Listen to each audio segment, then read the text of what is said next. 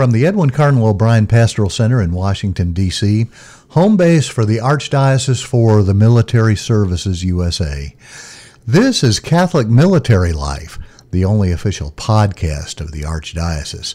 I'm your moderator, Taylor Henry. And it's my privilege for this edition to have as my guest Father Vincent Wu. Father Wu joining us from, actually, originally from Hong Kong, but here in D.C uh, finishing up his work on his uh, canon law degree. Father Wu, welcome. Nice to meet you. Thanks and, for having me.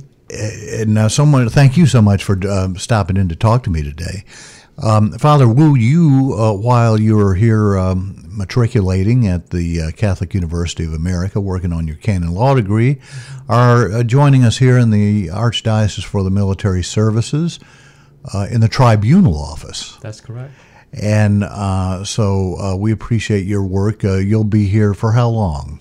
Maybe a few more years while finishing on my dissertation. I hear you. Mm-hmm. So you have no, you are a um, uh, a a citizen of China now, right? Hong Kong. So, Hong Kong. so it's a difference between uh, mainland China and Hong Kong. Yes. Well, historically, Hong Kong was part of the British government. It, it, it was a British colony until 1997 and uh, the sovereignty was handed over back to China back in 1997. So the Chinese actually promised to give us 50 years of autonomy. So Hong Kong people actually has a different passport from people in China. I see. Yeah. Okay, so for our military audience uh, who would be interested in the uh, handing over of Hong Kong uh, from, by the British to the Chinese back in 97, uh, here we are uh, in the middle of a war in Ukraine where Russia has by force tried to go in and take over Ukraine, still trying to. Uh, there's been a lot of discussion about, oh my goodness, what will happen if uh, mainland China tries to take over uh, Taiwan. Exactly. Uh, so uh, th- this is obviously of keen interest to all Americans uh, and the military folks in particular. Mm-hmm. Uh, tell me, what has been the transition like? Uh, you you are in your mid 30s now, so you're old enough to remember right. when Hong Kong was still a British colony. Mm-hmm. Uh, if you can share with us what what has you know what's it been like? What was it like living through the transition? So in 1984, that was actually the year I was born. The Chinese and the British signed uh, the Sino-British Declaration, basically handing over Hong Kong back to China. So it's actually an international treaty that promised Hong Kong people 50 years of, of a high degree of autonomy. Um, so 1997, the British left, and then Hong Kong returned to China. So um, we were promised to have universal suffrage, to have election, you know, within the first five, ten years. But then, but then the Chinese Communist Party never really keeps their promises. And so in the past 25 years, the, the Chinese Communist Party has been trying to slowly infiltrate into the different parts of civil society in, in, Hong, in Hong Kong um, you know, infiltrating the press, uh, you know, different business sectors, and even you know, even the church, like religions, right? Um, to the point that two years ago they were trying to impose an extradition law uh, to the Hong Kong people. Basically, what signified so so the importance was that if that law was passed, then anyone anyone in Hong Kong, any Hong Kong citizen, or even American citizens living in Hong Kong they could be potentially extradited back to China for trial, which is a very, very, very bad sign. Because Hong Kong, even after 97, we're still actually, uh, we still have the rule of law. We are still running under a common law system led by the British. Whereas for China, China, they have, you know, the Chinese law system, right? It's like basically 99% conviction rate, especially if you committed a political crime.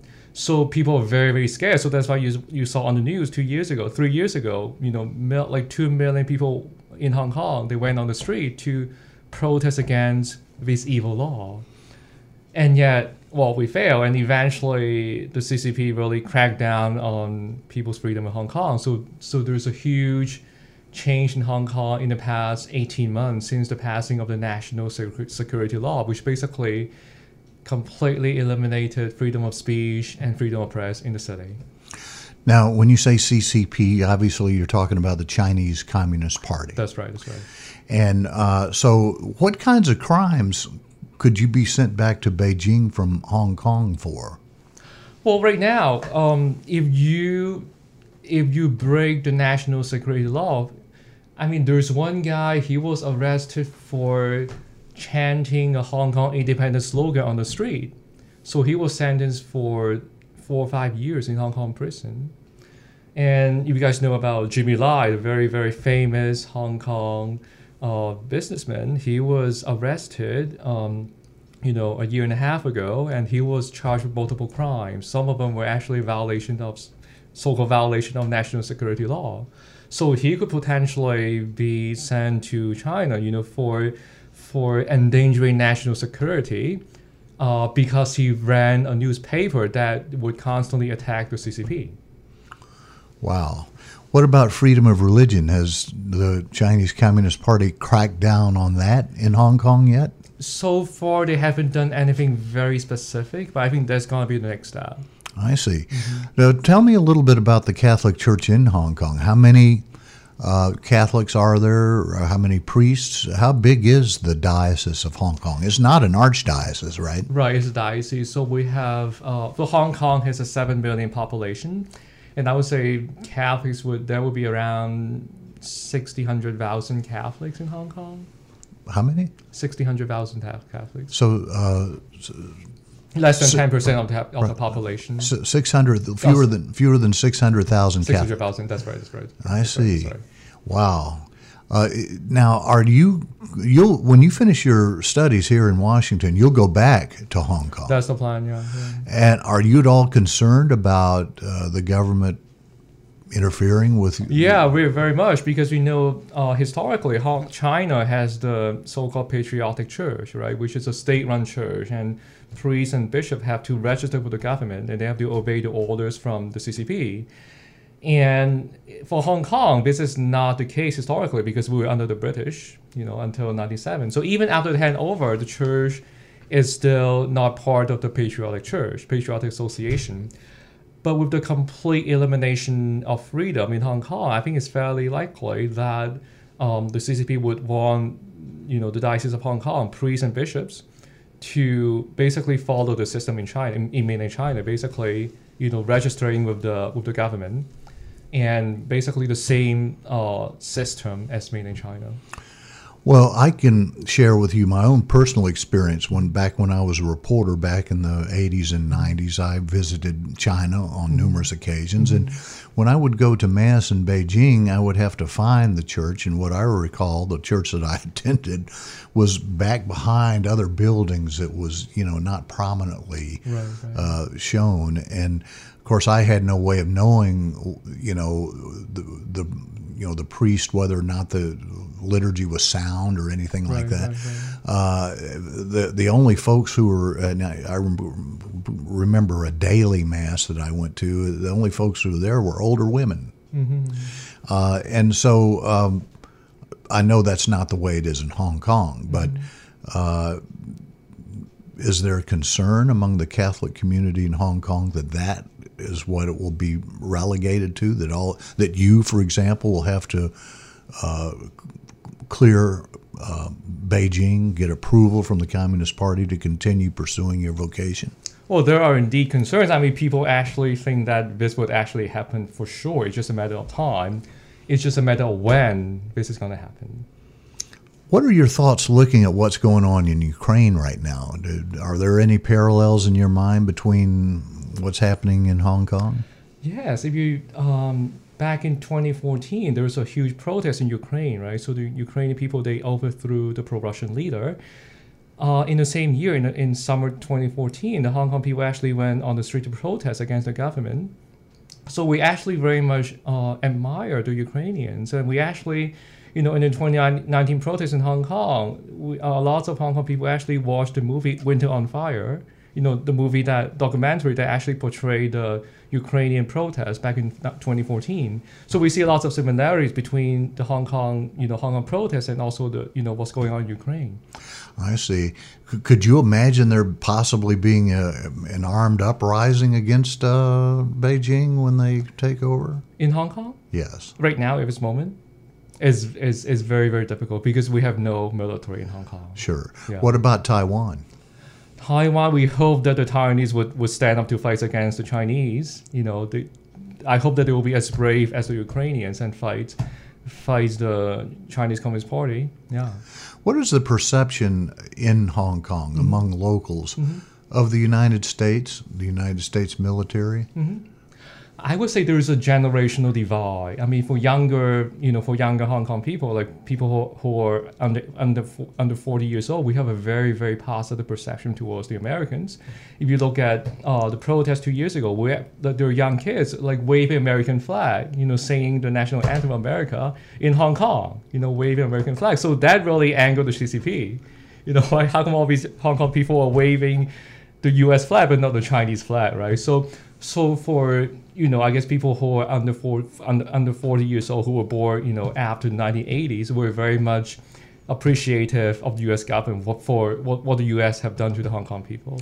I see. Mm-hmm. Tell me a little bit about your vocation. How long have you been a priest? I was ordained at priest 2017.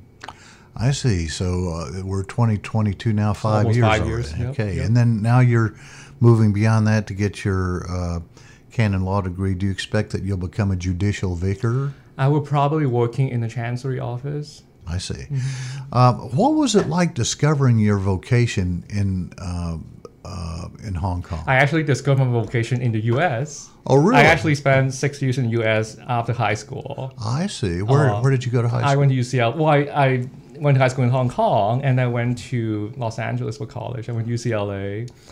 Uh, that's actually where I discovered my, my vocation of all the places in LA. So, so I have a group of friends, very, very good Catholic friends in college. You know, we pray together. We go to daily mass together. We, we used to go to adoration in West Hollywood, in West Hollywood for adoration. so I have one priest friend. Um, you know, one friend he entered the archdiocese of, of LA, and then one other girl. She's she's now a nun in Michigan. Ah, very interesting. So, what you came uh, to UCLA? What did you study? Psychology.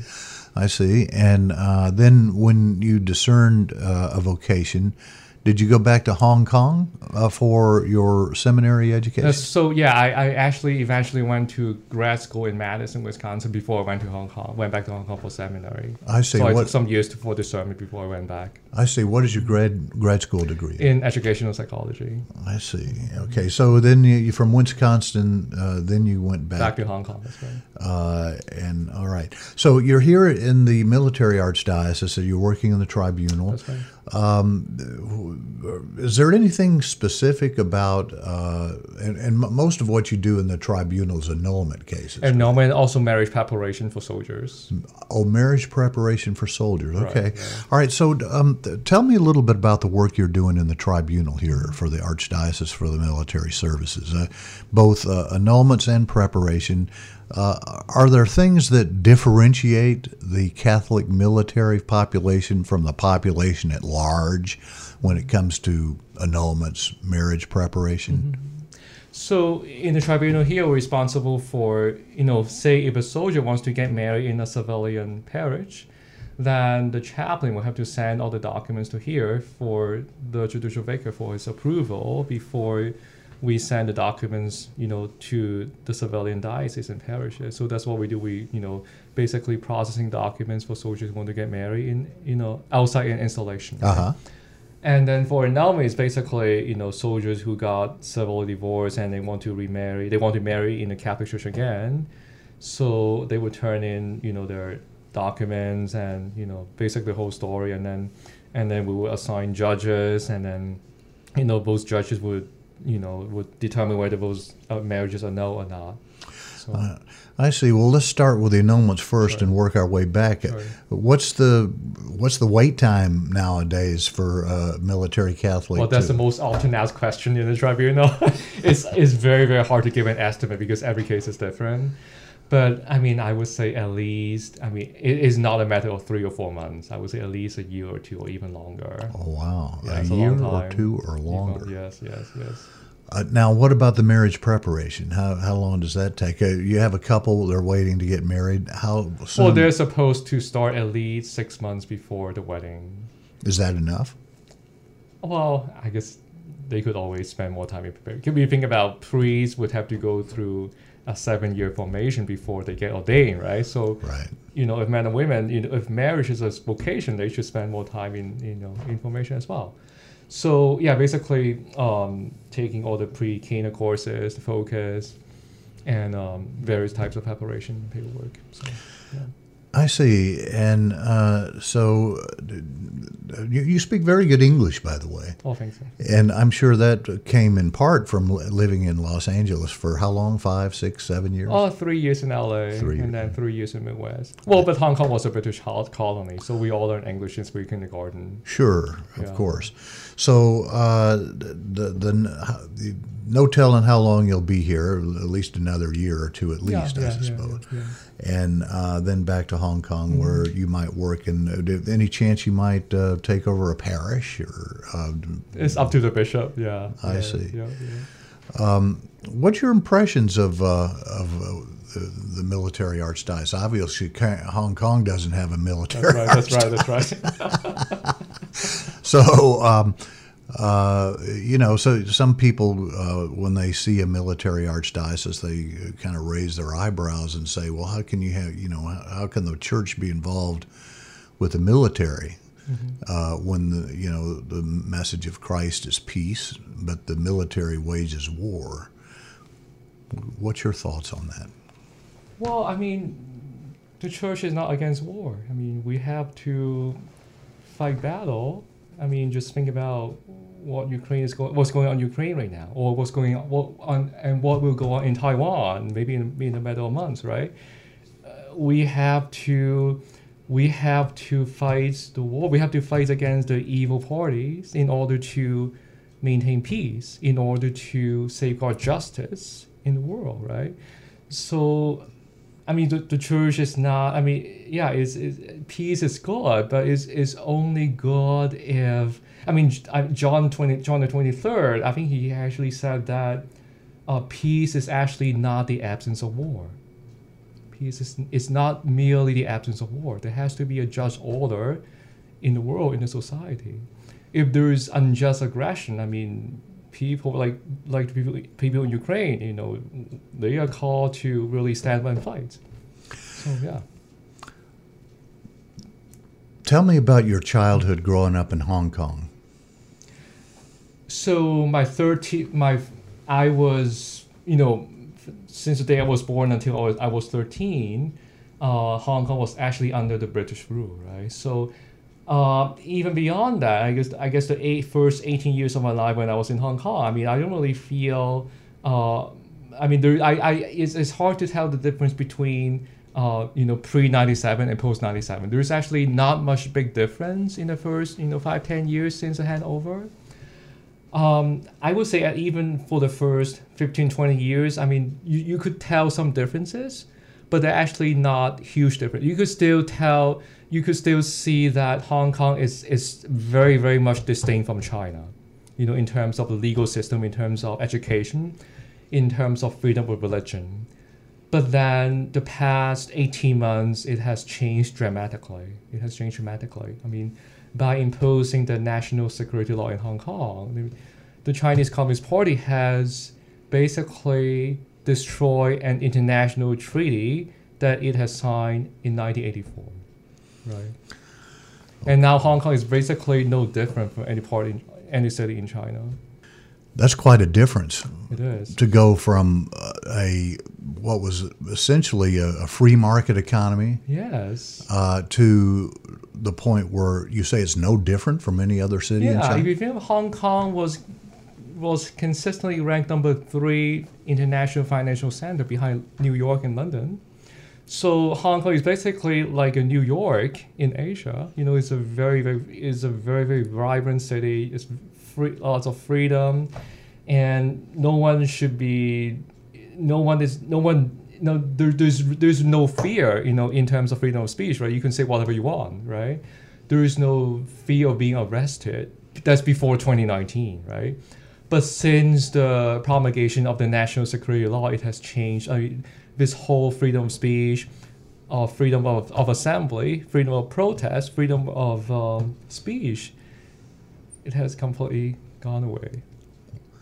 Wow. Yeah, it's not as bad as North Korea. All right. But but I mean, you just consider the fact that you know we were living like people in New York before 2019, but now it's basically now Hong Kong is degenerated into just like any you know Chinese city in mainland China. I see. Yeah. What uh, do you you know? We hear a lot about uh, China is the the next what, for lack of a better word, I don't want to say enemy, but competitor of the United States. Mm-hmm. The, the you know going forward. Um, what's your feeling about that? Do you think that it's Chinese versus the West? Uh, I think so. It's Chinese Russia against the West. I mean, they form an evil alliance. and certainly after the Russia's invasion of Ukraine, uh, Mm-hmm. that uh, alliance is more solid. It's very very clear. That- yeah, that they're actually together against the West. I see. Do you have any contact at all with Catholics on the other side uh, in China, uh, within you know the non non Hong Kong parts of China, for lack of a better word, for the for the Yeah, priests- there are actually some priests, mainland Chinese priests who actually study in DC. So I have some contacts with them. But yet they are uh, required to sign allegiance to the government. yeah, pretty much so. Yeah. Does that mean in communist China that the government has a final review on homilies, the liturgy? Uh, can it determine who gets to go to mass and who can't go to mass? So right now, they are what they're doing is if you want to be ordained, you have to to. So in the past, if you want to be ordained a bishop, you, you would need the approval from the government, right? But I think since two years ago, 2020, even if you are ordained a priest, you would need approval from the government for ordination to the priesthood, even for priests, not just bishop. And uh, in regard to who gets to go to mass, what I heard was in one province in China, um, the CCP would actually uh, assign a party official in the parish, sitting, sitting in the parish office. That official would tell the pastor how many people can, can come to mass on Sunday. Oh. It's determined by the party official who is not Catholic. Now, what would go into making a decision like that? I mean, why why would he say 500 can come this weekend, but only 300 the well, next? I suppose if the pastor were not obedient, you know, if he preaches against the government, then you know, then the party official would say, no, you know, we're closing the church, you know, for a week or two or for months. Well, actually, since COVID started two years ago in China, there has been no. I mean, the church was the church is supposed to be closed even now, in these days. I, I was just talking to a priest last week from China. He said parishes in his home diocese are still closed. So people could only go to mass like either very very early in the morning before the police would come, right, or after dark after the police, you know, uh, goes home, right. So technically, all churches are still closed by law because of COVID. I see. Is COVID an excuse, or Of course, an excuse. of course, an excuse. Yeah. Uh, do you think the uh, this may be a naive question, but is the Communist Party in China threatened by Catholicism? I think so. Yeah, I think so. Well, because we know traditionally the, the Catholic Church, I mean, we are against the communists.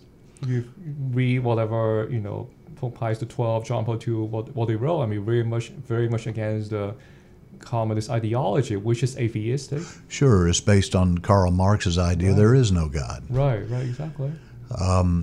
Wow. So, uh, well, I can tell you from my own experience as a reporter in China, at our bureau in Beijing, we had a, a Chinese person who was there ostensibly to help us Right. right. But in actuality, this gentleman, I remember his name, his name, name was Mr. Tan. Mm-hmm. Uh, Mr. Tan was also reporting to the government at the same time he was exactly, helping us. Exactly. yeah, lots of double agents. Yep. Yep. Yep. So, uh, anyhow, well, uh, so uh, for someone who is confronting uh, a um, uh, a future where uh, you, your professed faith, uh, Mm-hmm. your vocation, uh, is likely to be suppressed uh, as you get older, Mm-hmm. you, you seem joyful. Yeah, I think we have to stand up against the Chinese Communist Party, and I just if you just look at um, what Jimmy Lai did, right? You know, he is a billionaire. He could have fled Hong Kong, right? But he, he chose to remain in Hong Kong. He's now in prison, right? So lots of those guys, they were arrested for speaking against the government. And I just think that, you know, we are, as Catholics, we are obliged to, you know, in any way, we have to resist evil uh, government or evil policies till the end. We, we cannot take the appeasement, we cannot appease the government. We, we have to stand up for our faith. We cannot appease, we cannot water down our faith. We cannot, um, you know, just cave in easily because that's not what the Lord taught us. Have you thought about the possibility that one day you could be imprisoned because Yes, just uh, by the mere fact that I'm doing this podcast with you, this is already evidence for breaking the national security law because I'm colluding with foreign agents and bad mouthing the Chinese Communist Party. Yeah. Well, uh, thank you for taking that Yeah, courageous yeah, step. Uh, hopefully, this podcast won't become Exhibit A in the government's case against you. But anyhow, uh, our parting words here for our uh, largely military audience, uh, U.S. military audience. Uh, all of us in the military and in the general population are watching the U.S. relationship with China with growing concern. I think I would say. Yes. Can you offer us any word of encouragement or, or at least some advice uh, on how to deal with the Communist Party in China going forward? Yeah, the CCP is evil. I mean, just think about, just look at what they did, what they're doing to the Uyghur Muslims, right? Like huge genocide, right? What they did to Tibet, right? What they're doing to Hong Kong, and what they will do into Taiwan, right? So, yeah, we all have to stand up against this evil regime because if we don't do that, they are going to expand, right? So, I mean, they are cooperating with a lot of countries in South America and Africa, right? And, you know, they're trying to form an evil alliance with Russia, right? So, we really have to start now. We have to fight this evil uh, totalitarian regime uh, at this moment. We should spare no effort because if we do not do that, then the whole Western world, the whole Western democracy will be in danger. So, I guess for the past 30 years, the U.S. has been the U.S. has been um, promoting that engagement policy, hoping that by you know promoting economic growth in China, they would you know they would improve in the human right condition.